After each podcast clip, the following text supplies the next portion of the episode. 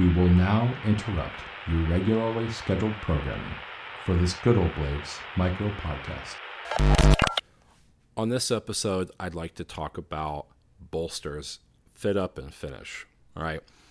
Um, I've been known for my bolster finishes and setup, and I really specialize in dovetails. But in fitting up bolsters, there are some caveats to it because you can either do do or execute a bolster correctly or a bunch of wrong ways. All right. And what I mean by that is that a proper bolster fit up has a few elements of consideration. The first is that any pins you use are hidden absolutely. You do not want to have exposed pins or uh, divots in pins or areas where you did not peen them or press them correctly where they show up. Now, once hand um, bolster material oxidizes, the game changes a little bit because if the alloy on the pins and the bolsters is not exact, it can patina differently. For instance, you can hide pins on nickel silver. You can use nickel silver pins that, by and large, are the same approximate alloy. However, they may very well oxidize at different rates. So you want to try to match the pin material to your bolster material as closely as possible. Um, in the Knife Makers Guild, when I was going through the probationary uh, inspection process, one of the guys had told me that they actually turn pins from the same material that they use for bolsters, and that's the only way that they've been able to get them to match up and hide correctly. Um, in the case of like 416 alloy, uh, stainless alloys have gotten a lot better, and they they tarnish at such a slower rate than nickel, silver, or brass or copper that it's a lot easier to match them up with the pin material, even if you buy it separately. But um, what you'll want to do, especially, is make sure that your pin material is as closely matched to your bolster material as possible. The other thing about bolsters is that when you are attaching them, if they are not aligned properly, they will make the knife look horrible. It's the first thing next to the the overall form factor of the knife that people will look at because the lack of symmetry uh, compared to the handle material will be apparent and fairly quickly. That's further compounded in dovetail bolsters because you have two points on the back of the knife or the spine and two points on the handle side or the you know the lower side of the knife that people can compare against for symmetry. In addition, they'll also either have a contour where the ricasso is at, so where you round off the front of the bolsters, or points on the bolster at the front if you're doing a square a square mount that they can check as well for geometry and fit up. And anytime you're fitting up bolsters, if your geometry is not exact, then there are places where the eye will naturally gravitate towards, and thus people will be able to tell the quality and time you put up uh, put into the fit up itself. One way that I will align bolsters is I'll use a file guide. It is probably the easiest and most effective way to attach a file guide to the ricasso where your bolsters are supposed to meet and then buttress those bolsters against the file guide when you're peening so that way they stay flat.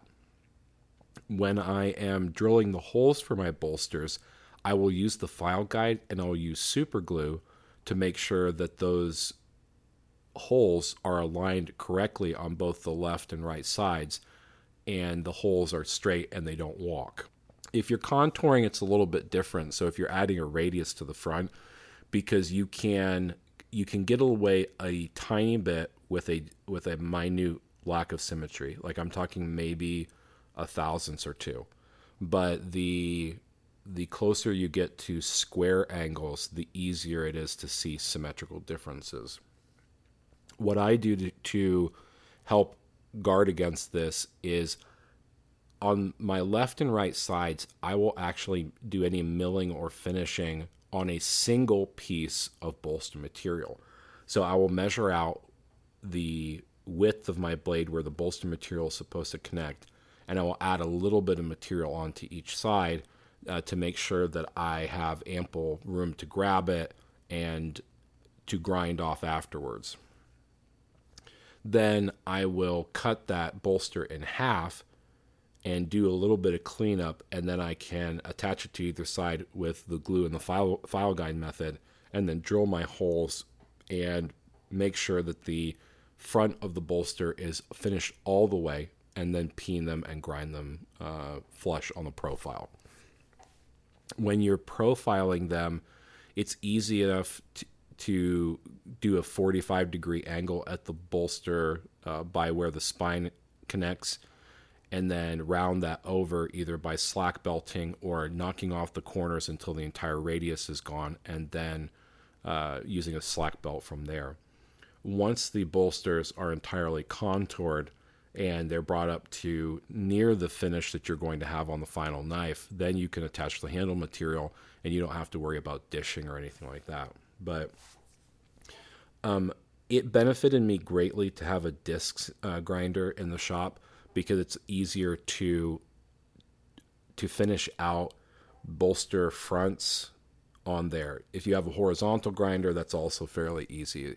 But the milling machine is another viable option if you can take the bolster material in its single, like larger piece form and do your 45s or or whatever for the front and the back and then you can use abrasive to finish those out and buff them before you put them on the, the knife. Uh, bolsters are kind of a complex beast. Um, it is easier to use a file guide in order to line them up and i would highly recommend if you don't have one to get some type of pin press set up because the the motion from pinning bolsters on will walk the bolsters oftentimes and you won't know it. And it, it, they might pop off the bottom of the file guide and cause problems. Uh, so the slow steady pe- pressure of a pin press uh, is a lot easier to control the connection between the pin the hole and the bolster material to the tang of the blade one other thing that's really important to note about material that is supposed to be flat to the tang is if you have a surface grinder and you can, you should surface grind your handle material down to the tightest tolerance you can.